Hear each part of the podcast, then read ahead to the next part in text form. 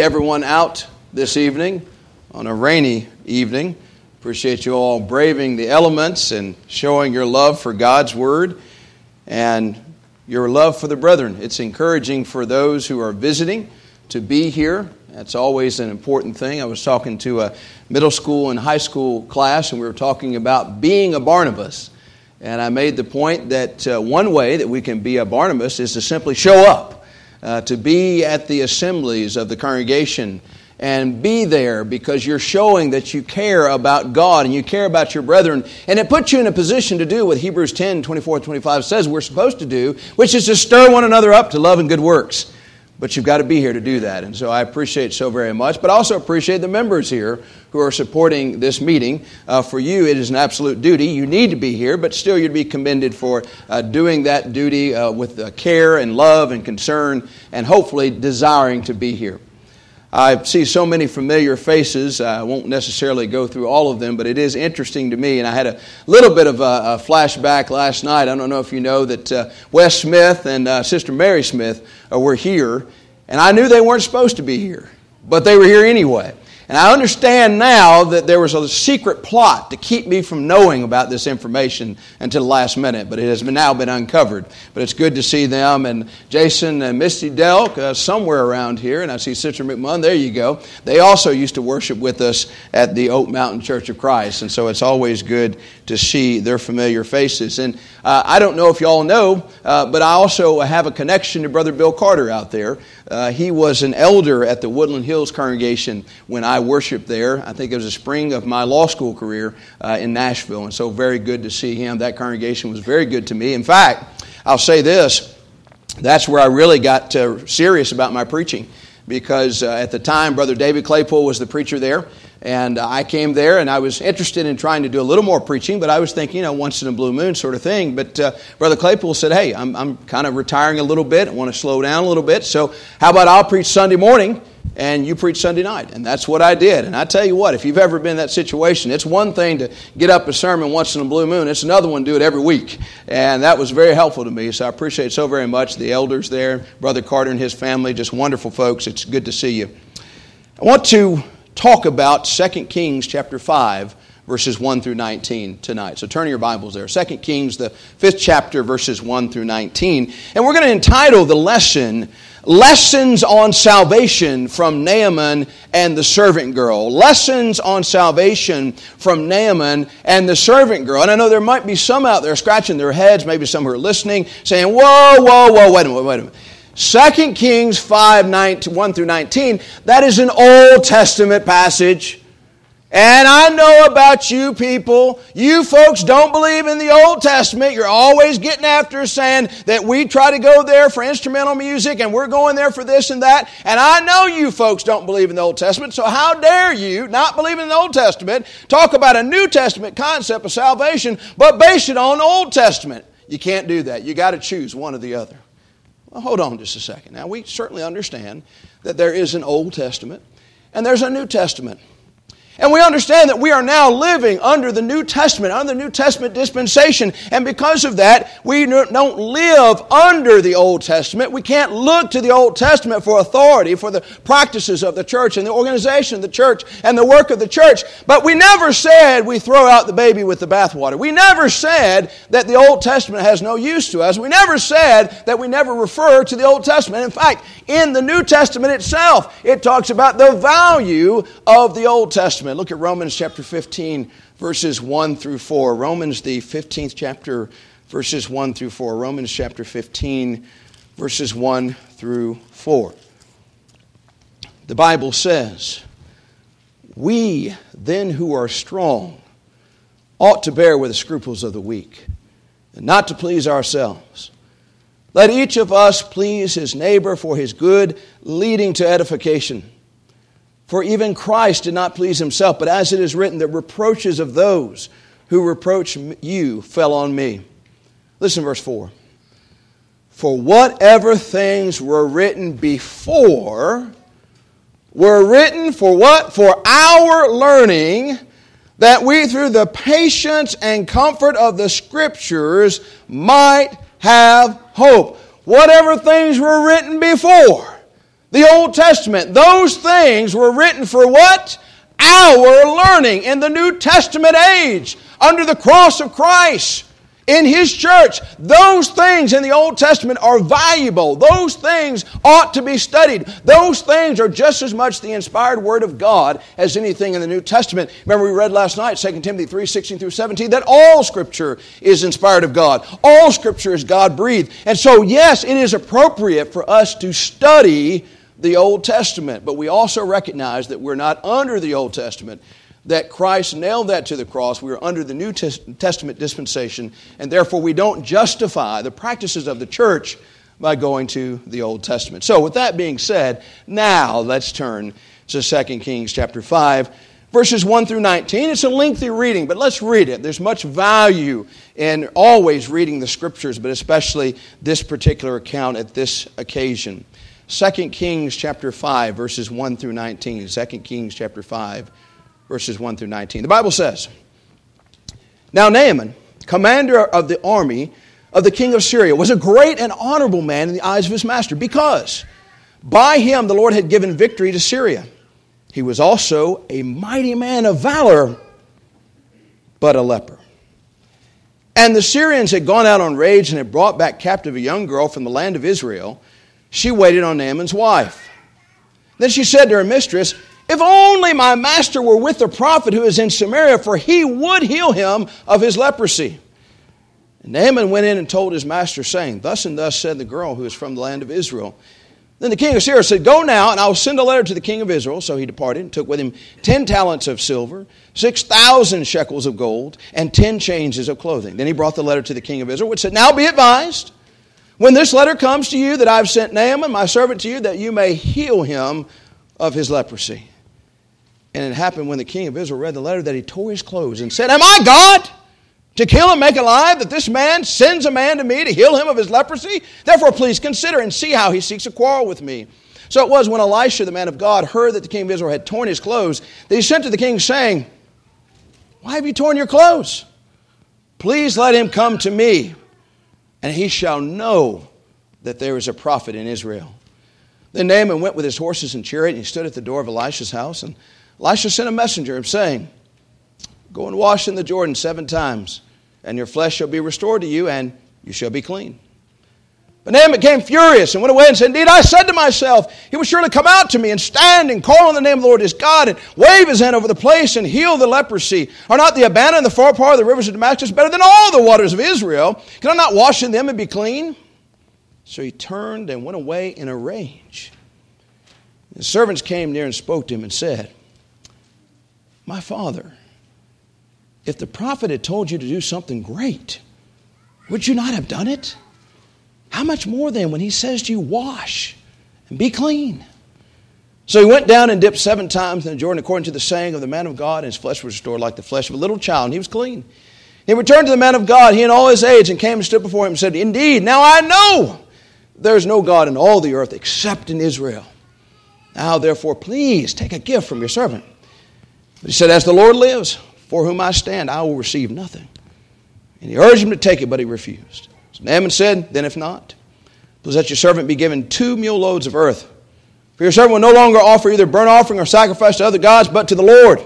Yet in this thing may the Lord pardon your servant. When my master goes into the temple of Rimmon to worship there, and he leans on my hand, I bow down in the temple of Rimmon. When I bow down in the temple of Rimmon, may the Lord please pardon your servant this thing. Then he said to him, Go in peace. So he departed from him a short distance. And so in this passage, we're introduced to this mighty man, Naaman. He's a military man, a man of might, a man of valor. He is the commander of the armies of the king of Syria. And he's not just any commander. He's a commander who's been victorious because it says, by him the Lord had given victory to Syria. So he's got a lot of stature in Syria. He's got a lot of stature and rapport with the king, got a lot of currency. But there's a problem. All those wonderful things are true. But he's a leper. And there's nothing he can do about it. And there's nothing anybody in Syria can do about it. But the story fast forwards, and you've got these Syrians going on raids, and they take captive an Israelite girl. And it just so happens that she's serving Naaman's wife.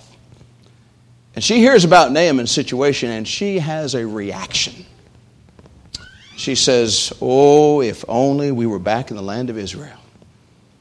I know a prophet there, a man of God, and he would surely heal Naaman. And that must have been impressive. What she said got the attention of Naaman's wife.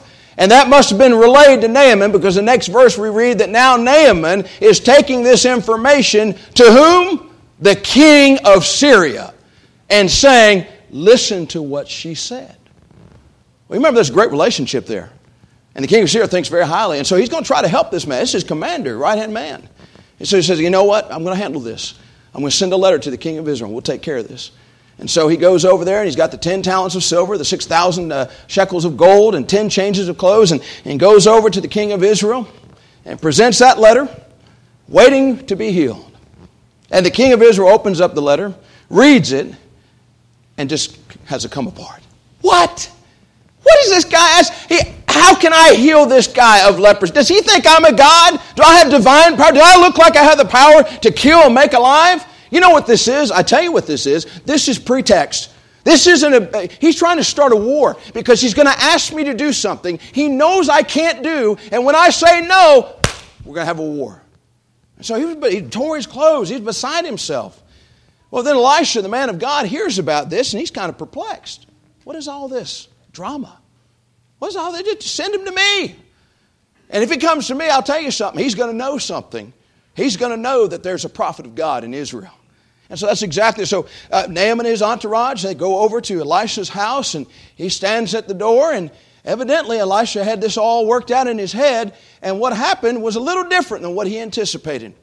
Elisha didn't even come out of his house. Now, wait a minute. Now you got a dignitary there. This is the commander of the armies of Syria, and you're not even going to dignify him with a visit. You won't even open the door and, and shake his hand, look at him, lay eyes on him. Nope. Send a servant. Servant said, Go to the River Jordan, you'll be uh, dipped there seven times, and you'll be cleansed. Pretty simple, right? Straightforward, easy to understand, nothing difficult about that. Except for how did Naaman react? He got angry. He said he went away in a rage. Why? Because he had this preconceived notion. He said, oh, I knew how this was going to work out. I was going to come over here, and he was going to come out and make a big show of things, a big splash, and he was going to call on the name of his God. He's going to wave his hand where the leprosy is, and wow, big theatrical production. And it didn't happen. And that made Naaman mad, angry. But I'm so glad that he had some level headed servants. And, and those level headed servants now, they're, they're not dumb now. They, they're going to be respectful, right? So they say, My father. That's a term of respect. My father. If, if the man of God would ask you to do something great, something tremendous, some, some momentous feat, you would have done it gladly. That's why you came over here with 10 talents of silver and 6,000 shekels of gold and 10 chains. I mean, that's why you went to the king. So why not just do what he says and be cleansed? And give credit to Naaman this time, despite the rage before, despite the indignation before. Something about what the servant said got to him. And he did exactly what the man of God said to do. He went to the River Jordan and he dipped seven times. And what do you think happened? Exactly what the man of God said would happen. he was cleansed. Said his skin was like that of a baby. when God heals, he heals. And then he's so excited about that. He's so thankful about it. He's so appreciative that he's trying to give Elisha gifts. I said, No, I'm not having none of that. Not having any of that. And this guy says, What really is the point of it all? Hey, I know now something. I know that there's a God in Israel because of this incident. What a great, great story there, great account. A lot of lessons there. And the first lesson that I want to extract from that about salvation is this the road to salvation begins with our recognition of our desperate need to be saved. Let's say it again. The road to salvation begins with our recognition of our desperate need to be saved. Think about this story. Naaman was a leper and there's nothing he could do about it. He needed salvation, he needed cleansing. He was desperate. So much so that just a simple confession of this young servant girl about there being a prophet in Israel who would heal him, that was enough for him to go to the king. I want you to think about that for a second. Think about what that is. This is a servant girl who just happened to say something to Naaman's wife, and now Naaman is going to, of all people, the most powerful man in Syria, saying, Let's act on what this servant girl said. Folks, he was desperate. He was in desperate need of being saved, and he saw in that confession, he saw in the words of that servant girl, hope. Maybe you think it's tenuous, maybe you think it's not likely, but when you get to that point and there's just a little glimmer of hope, you're going to seize it. And I'd like to suggest to you, I'm not terribly concerned about uh, leprosy tonight. But that concept of getting to the point where you recognize your desperate need to be saved, that's important. I mean, think about this. If you, let's say, you know Governor Bill Lee, okay? Good buddies. Maybe you grew up with him. Maybe you got some family members that know him. I suspect having that wondrous relationship with a very powerful man in the state of Tennessee, I suspect that if you had an ingrown toenail, you're probably not going to call Governor Lee and say, hey, can, can you help me with this? You're not going to do that. You're not going to waste your time on that sort of thing. This is a powerful man, this is a busy man. On the other hand, if you have a brain tumor, or maybe your child has a cancer that's very rare, only 100 people in the world have it, you might very well call Governor Lee and say, Is there anything you can do for me? Why? You recognize your desperate need to be saved. And again, as we're saying, I'm not worried so much about leprosy and, and, cancer and things of that nature. What I'm concerned about now is the salvation of the soul. And my suggestion is just like Naaman got to that point, that we've got to get people to the point where they recognize their desperate need to be saved. If we don't get people there, there's not going to be any salvation. There's not going to be any obeying the gospel. There's not going to be any repentance and confession. We've got to get people to the point where they recognize they need a Savior. And there are too many people here who don't recognize that in this life. I remember being on a plane ride. Um, I think I was going to Tampa. And there was a lady on there, and we got to striking up a conversation. We were talking about spiritual things. And, you know, her view of life was this that during the course of her life, she'd done some, some pretty bad things, some things that she was ashamed of. But on the other side, she, she'd done some pretty good things too. And in her mind, the way judgment was going to go down is this that, that God was going to look at the good deeds on one side and the bad deeds on the other side. And if the good deeds outweigh the bad deeds, she's going into the pearly gates of heaven. You know, a lot of people think that. They just think, hey, he said, I'm a pretty good person. Uh, I had an uncle, and the way he looked at it, hey, I, I follow the good, golden rule. I don't hurt anybody.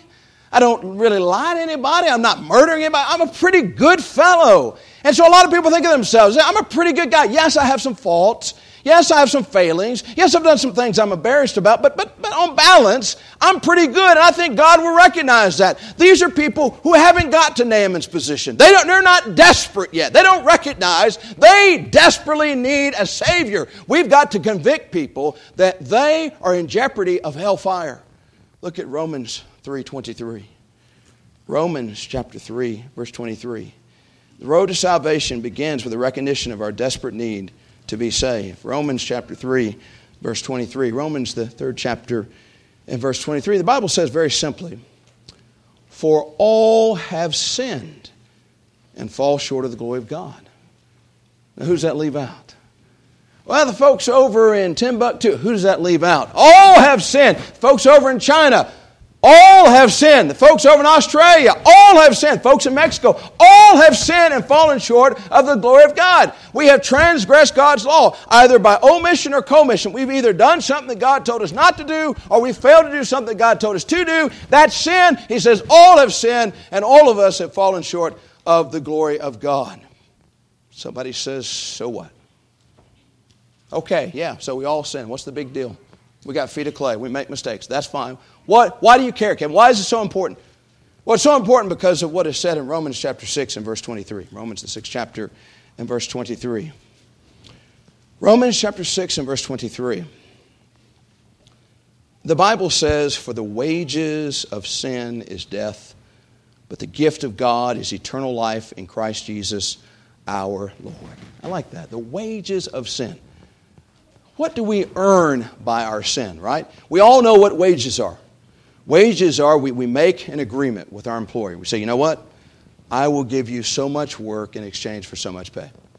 And so we do our end of the bargain. We do the work. Maybe we get paid every week. Maybe we get paid every two weeks. But when it comes to the end of that pay period, we expect to be paid, right? And when we are paid, generally speaking, people don't say, Oh, thank you so very much for your generosity and your benevolence. Oh, you're so giving, you're so liberal. You don't say that. Why don't you say that? Because that's not generosity. That's what you're owed. There was an agreement. You gave the work, and the money coming back to you, those are wages. You earned that. There's no gift in that. Now, what do we earn by our sin? Death. And the gift, the gift is eternal life. But maybe somebody said, well, you know, okay, so, so I'm going to to die one day. I mean, what's, what's the big deal? Oh, no, wait a minute. There, there's more to that. There's more to death than that. Look over Revelation 20, 11 through 15. Before you get too cavalier with that, I want you to understand what sin will cost us. Revelation 20, 11 through 15. Revelation 20, 11 through 15. Then I saw a great white throne and him who sat on it, from whose face the earth and the heaven fled away, and there was found no place for them. And I saw the dead, small and great, standing before God. Books were open. And another book was open, which is the book of life. And the dead were judged according to their works by the things which were written in the books. The sea gave up the dead who were in it, and death and Hades delivered up the dead who were in them, and they were judged each one according to his works. Listen verse 14 and 15. Then death and Hades were cast into the lake of fire. This is the second death. And anyone not found written in the book of life was cast into the lake of fire the price of sin is not just physical death, it's eternal death. It's eternal separation from God. That's what makes hell so horrible, that we're never going to be with God again. There's nothing about God in hell. That's what we earn. Now, that ought to get us to think. I mean, it's a place so terrible that Jesus, I think it's interesting that, that people want to say, well, Jesus is so loving and Jesus is so wonderful, and, and, and, it, and he is. But you know who spoke about hell more than anybody as recorded in the pages of divine inspiration? It was Jesus. Jesus over and over again warned people about the horrors of hell. So bad that he used very vivid imagery of plucking at your eye, cutting off a, an arm, uh, cut off your hand, I'm sorry. This is such a terrible place. Whatever the price that's necessary to avoid that, you do it. And that's what we earn by our sin. And we got to bring people to that recognition. And folks, that's not easy. That's not easy. Because again, people tend to look at themselves as, I'm a pretty good guy. But we can't look at ourselves through the lenses of human eyes. We've got to look at ourselves through the lenses of God as revealed in Scripture. And God says, There's no one good. Nobody. You think you're a pretty good guy? God says, No, you're not. Not before a holy God. Not before a God who cannot fellowship sin. Not when we have sin in our lives. We've transgressed against God. We, we don't understand sometimes the gravity of sin, I think. We make light of it because again, we look around and we think, well, we all do it and don't realize what a serious thing it is. But for those of us that lose the appreciation for the price of sin, might I invite you to study closely the cross of Jesus Christ. That's the price for sin. Why did he have to die? Because sin is so terrible. We need to understand that. And we need to make sure that people around us understand that. We've got to bring them to the brethren, what shall we do moment. Look over in Acts chapter 2. Acts chapter 2. We in our teaching, we in our preaching, we in our sharing have to bring people to acknowledge their desperate need for a Savior. Otherwise, we can't get people converted to Christ. We've got to impress upon them the eternal consequences of their situation. Acts chapter 2, let's begin verse 36. It's after Peter and Pentecost has preached a sermon convicting some that they, by lawless hands, had taken Jesus, the very Son of God, sent to be a Savior, and had killed him. Listen to verse 36. Therefore, let all the house of Israel know assuredly God has made this Jesus, whom you crucified, both Lord and Christ. Now listen to the reaction. Now, when they heard this, they were cut to the heart. And said to Peter and the rest of the apostles, Men and brethren, what shall we do? That's where we got to get people. Get people to that point of recognition where they're cut to the heart by the sinfulness that they've displayed, and they say, What shall we do? That's a cry of despair. That's a cry for help. Is there anything that can be done? We need to bring people to that point. And you can't bring people to that point by preaching, I'm okay, you're okay. No, we're not okay. When we sin, we're alienated from God. We need a Savior. All of us. That's what our preaching ought to be. That's what our teaching ought to be. Why do you think these 3,000 people obeyed the gospel? It wasn't because it was politically correct. It wasn't. They were convicted that they were sinners. And there's nothing they could do about it. Just like Naaman was convinced that he was a leper, and there was nothing he could do about it until he heard that glimmer of hope. And so, the first lesson that we can extract from Naaman, and the servant girl, is the road to salvation begins with our recognition of our desperate need to be saved. Let me give you a second lesson. The second lesson is this the power of a simple, faith based confession. The power of a simple, faith based confession. Think about this. Fast forward to the end of the account we just read. The man who had leprosy, the man who could do nothing about it, the man that none of the greatest minds in Syria could do anything about it, has been cleansed so much so that his skin is like that of a baby. And he's rejoicing. He's thankful. He's grateful. We'll say more about that in a little bit. But here's my question How did all that get started? How do we go from a man being hopeless in his leprosy, nothing to do about it, to a man having skin like that of a baby, rejoicing that he's been cured of his leprosy? How did we get there? We got there because of a simple, faith based confession of the servant girl. Let's read that again 2 Kings 5 2 through 4. Let's go back. 2 Kings 5 2 through 4. And the Syrians had gone out on raids and had brought back captive a young girl from the land of Israel. She waited on Naaman's wife. Then she said to her mistress, If only my master were with the prophet who is in Samaria, for he might heal him up. No, that's not. For he could, no, he may, it's possible, no, he would heal him of his leprosy. That's a strong statement. She said two very powerful things.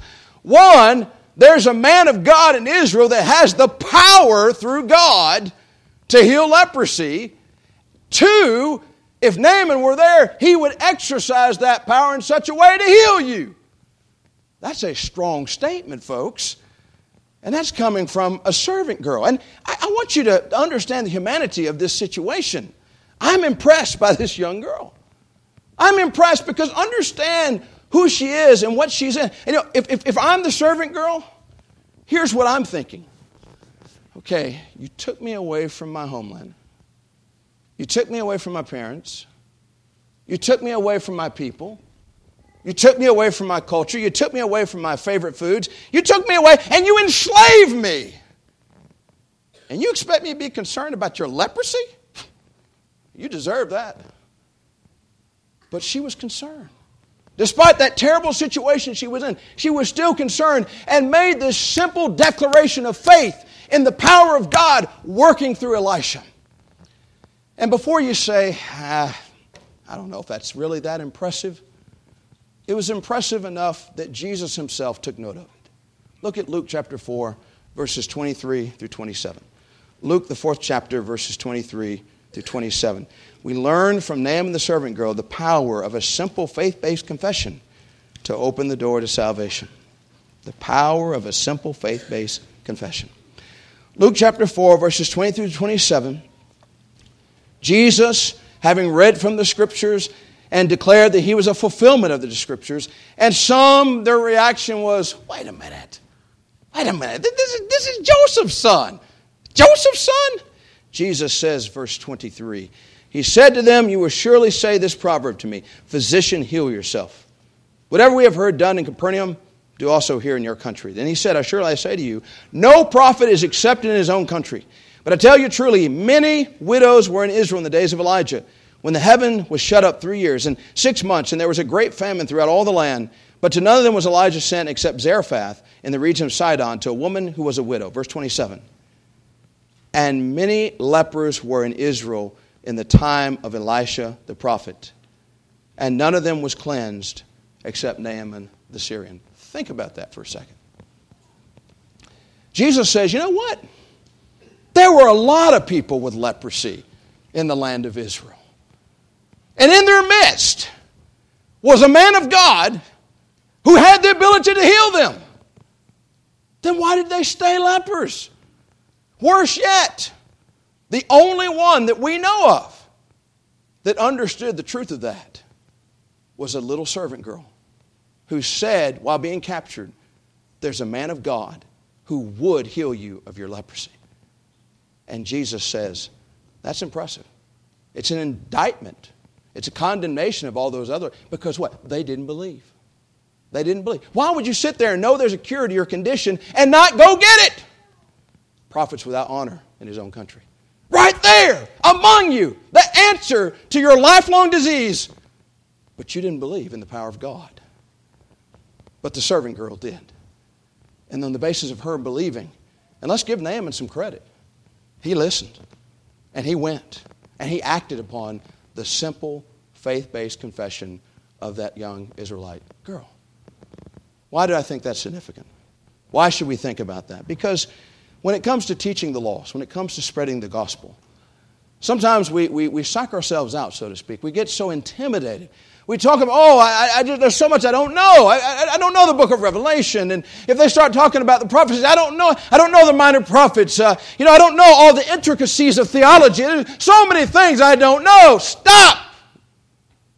The power of a simple faith based confession. Do you know what you did to be baptized into Christ?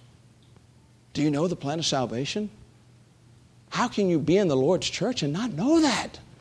And if you know that, you can tell other people that. You, can, you don't have to have all the intricacies worked out, answers to every conceivable question. A simple faith based confession. John 1 35 through 42. Turn over there. John 1 35 through 42. Look at the power of a simple faith based confession. John chapter 1, verses 35 through 42. John chapter 1, verses 35 through 42. John 1, 35 through 42. The Bible says this. Again, the next day, John, John the Baptist, stood with two of his disciples, looking at Jesus as he walked. He said, Behold, the Lamb of God. Two disciples heard him speak, and they followed Jesus. Then Jesus turned and seeing them follow him, said to them, What do you seek? They said to him, Rabbi, which is to say, when translated, teacher, where are you staying? He said to them, Come and see. They came and saw where he was staying and remained with him that day, and that was about the tenth hour. One of the two who heard John speak and followed him was Andrew, Simon Peter's brother.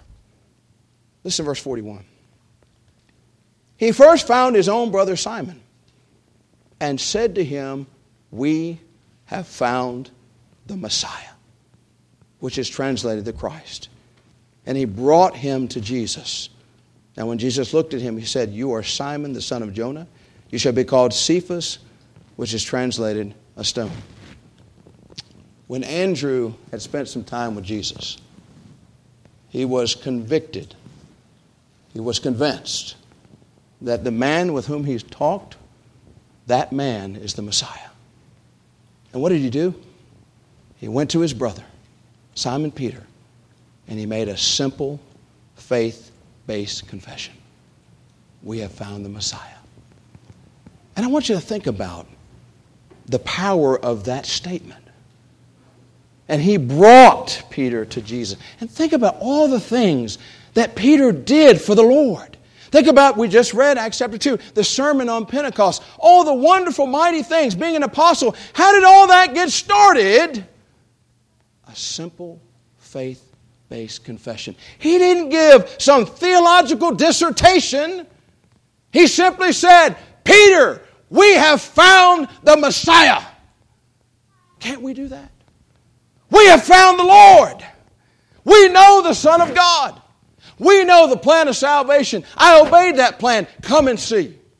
Can't we tell our neighbors that? Can't we tell our friends that? Can't we tell our relatives that? Can't we tell our coworkers? No, you may not have all the nuances and all the intricacies, but you know what you did to obey the gospel of Jesus Christ, and you can share that with other people. A simple faith based confession. Just like that young Israelite girl said, there's a prophet in Israel, and he would cleanse Naaman of his leprosy if he were there. Friends, we need to do some teaching.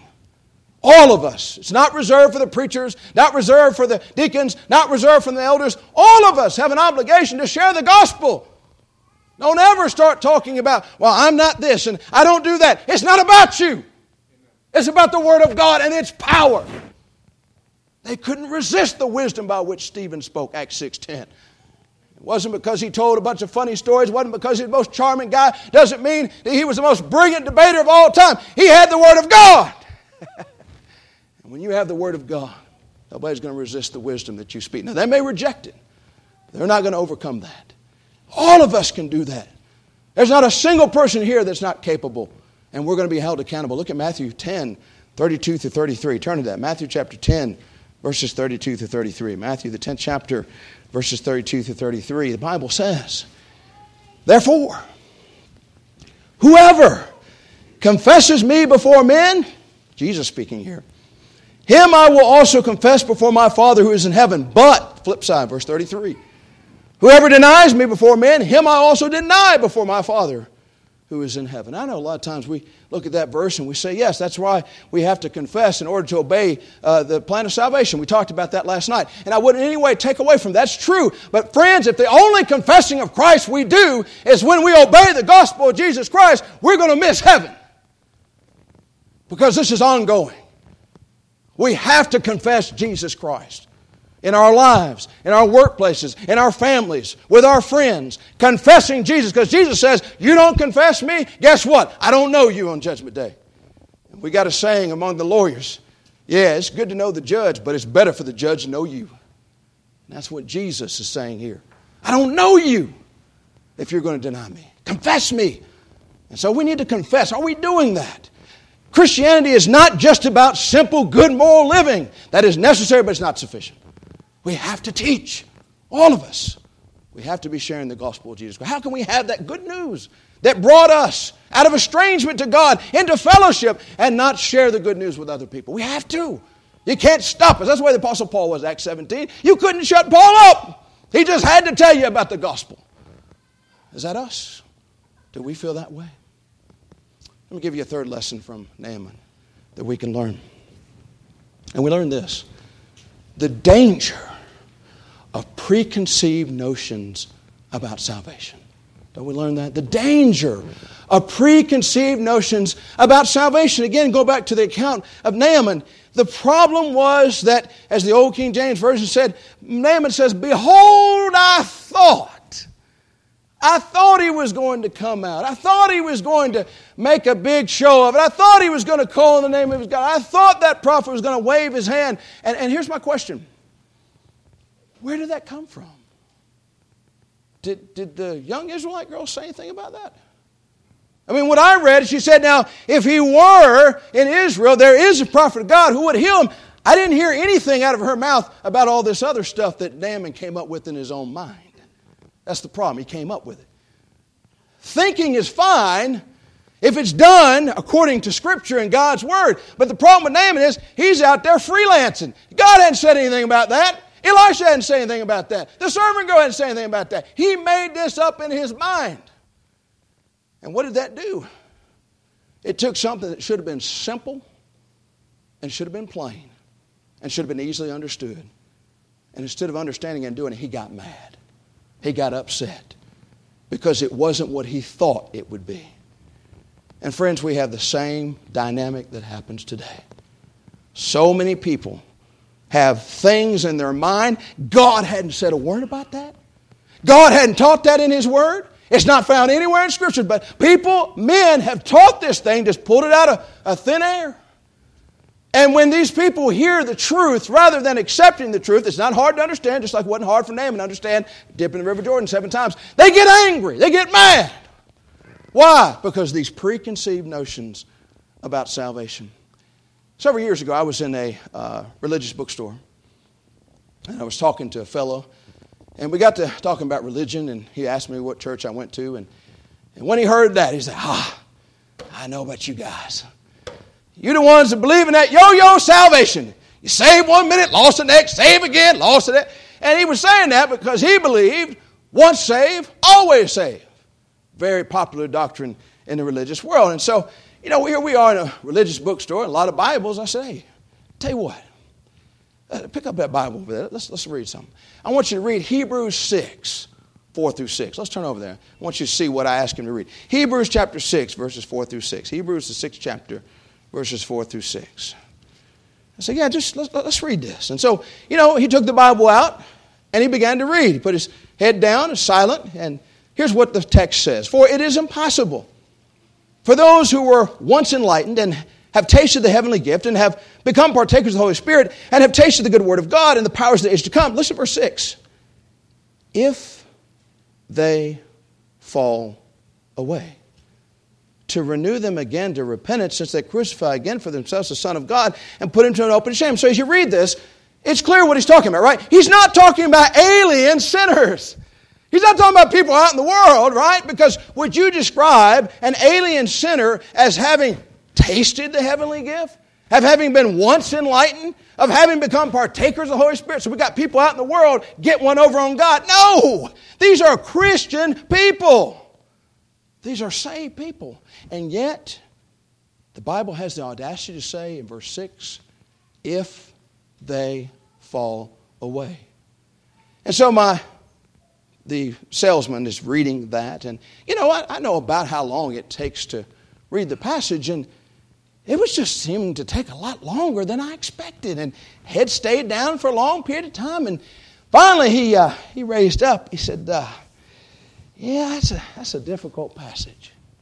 Well, I, I, suppose if you believe that you can't fall away, and there's a verse that says, if you fall away, clearly talking about Christians, that probably is a difficult passage. But the difficulty is not in the passage, the difficulty is created by the preconceived notions in your mind. If you just read it, you understand it's possible for a person to lose their salvation. But if you come into it saying, My mom always taught me, my dad always taught me. My preacher always said, once saved, always saved. Yeah, you're going to struggle with that in a whole bunch of scriptures in God's inspired word. But see, that's the danger. Get rid of the preconceived notions. Get rid of what your mama said and what your daddy said. Great people, wonderful people, not the Lord. Not the Lord.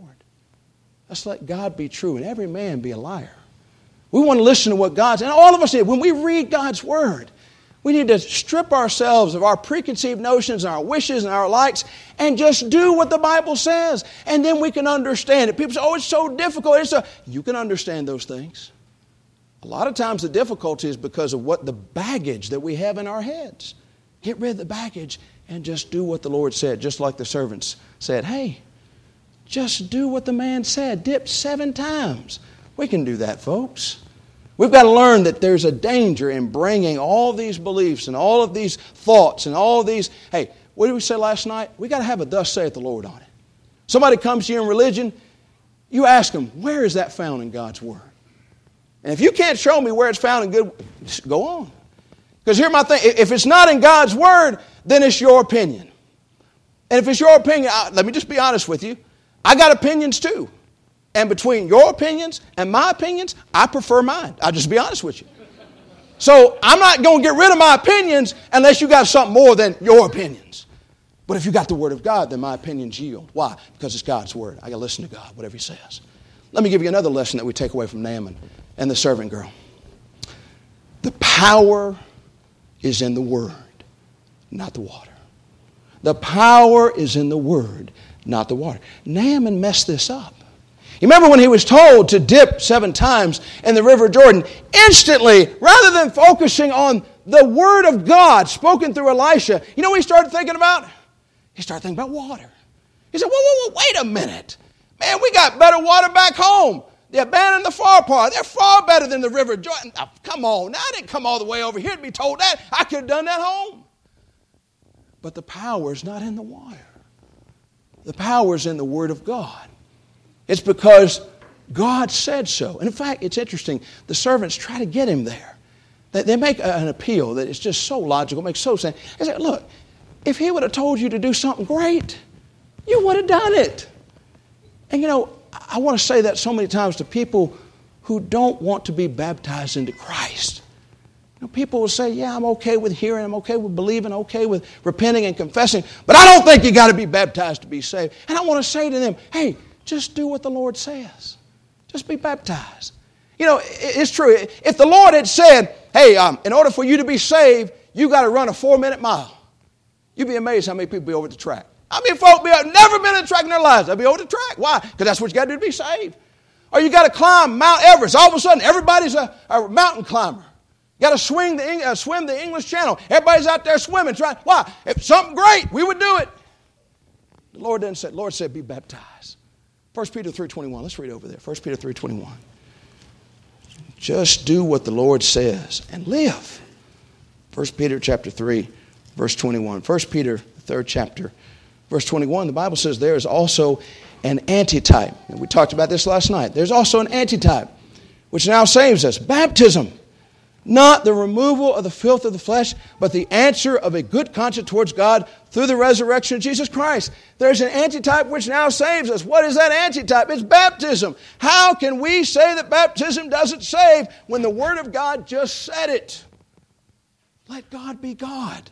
I don't understand it. It doesn't make sense to me. I think this is a spiritual thing. What's it got to, what is it, something magical in the water? It's not about the water. It's about the Word of God.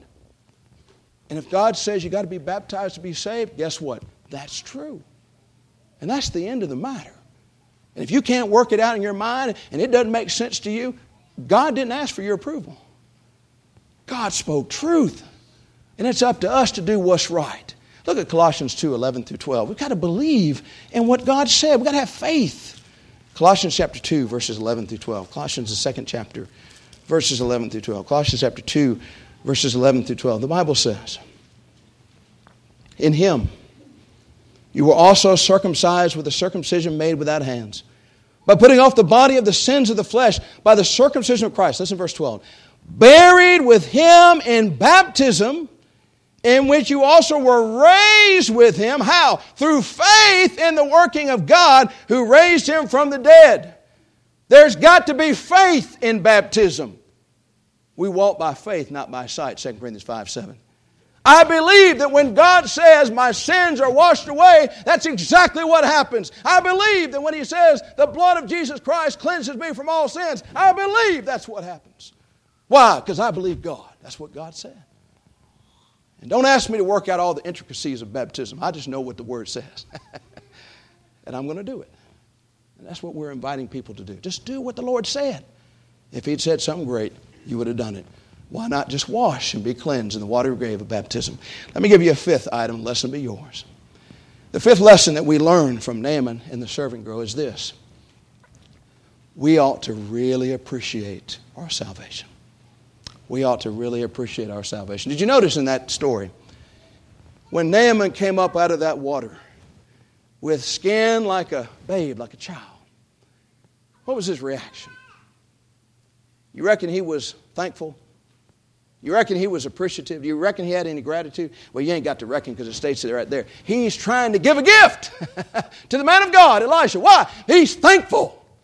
He's so thankful for the cleansing. And he recognizes this man has been a vessel through which the power of God has been channeled, and he wants to reward that vessel. He's thankful. He's appreciative. And I want to talk to those of us who are in the church who've been baptized into Christ and ask us are we thankful for our salvation? Are we thankful that God cleansed us from our sins? Are we thankful that God has placed us in His church? Are we thankful that God has made us a useful vessel in His kingdom? And while you're wrestling with that question, let me help you with that analysis. If you're thankful, how much do you study your Bible? If you're thankful, how much do you pray to God? If you're thankful, how faithful are you in assembling with the saints? If you're thankful, how often you'll visit the sick and the shut in? If you're thankful, how well are you controlling your tongue? If you're thankful, how well are you controlling your anger? If you're thankful, how well are you controlling your lust? If you're thankful, how careful are you about how you dress in front of others? If you're thankful, how careful are you about your entertainment? Your books, your movies, and your music. If you're thankful, how much teaching are you doing to your friends and your neighbors and your coworkers and your co-employees? So that's what I mean when I say, are you thankful? I want to ask you, do you have the attitude of the man that we're about to read about? 1 Timothy chapter 1, verses 12 through 17. 1 Timothy chapter 1, verses 12 through 17. We need to learn to appreciate our salvation. 1 Timothy chapter 1, verses 12 through 17. 1 Timothy, the first chapter, verses 12 through 17. And the Bible says, And I thank Christ Jesus our Lord, who has enabled me, because he counted me faithful, putting me into the ministry. Although I was formerly a blasphemer, a persecutor, and an insolent man, but I obtained mercy because I did it ignorantly in unbelief. And the grace of our Lord was exceedingly abundant with faith and love which are in Christ Jesus. This is a faithful saying. Listen to this. This is a faithful saying and worthy of all acceptance that Christ Jesus came into the world to save sinners. Listen to this. Of whom I am chief. However, for this reason I obtained mercy, that in me first Jesus Christ might show all long suffering as a pattern to those who are going to believe on him for everlasting life, not to the King, eternal, immortal, invisible, to God who alone is wise, be honor and glory forever and ever. Amen. Does that sound like a man who's appreciative of his salvation? Absolutely is. He thanks God for what he's done. He said, You know, I was an insolent man. I was a persecutor. I was an evil man. But look what God has done to me and through me. And you know what? He says, there, there's, there's a story here. There's a powerful story here. What God has done in my life, God can do in yours. God can do it. When people say, I, have just done too much, I've done some terrible things, God, what, God won't forgive me. Have you ever heard of a man called Saul? Last time I checked, there are not too many of us who actively persecuted the church.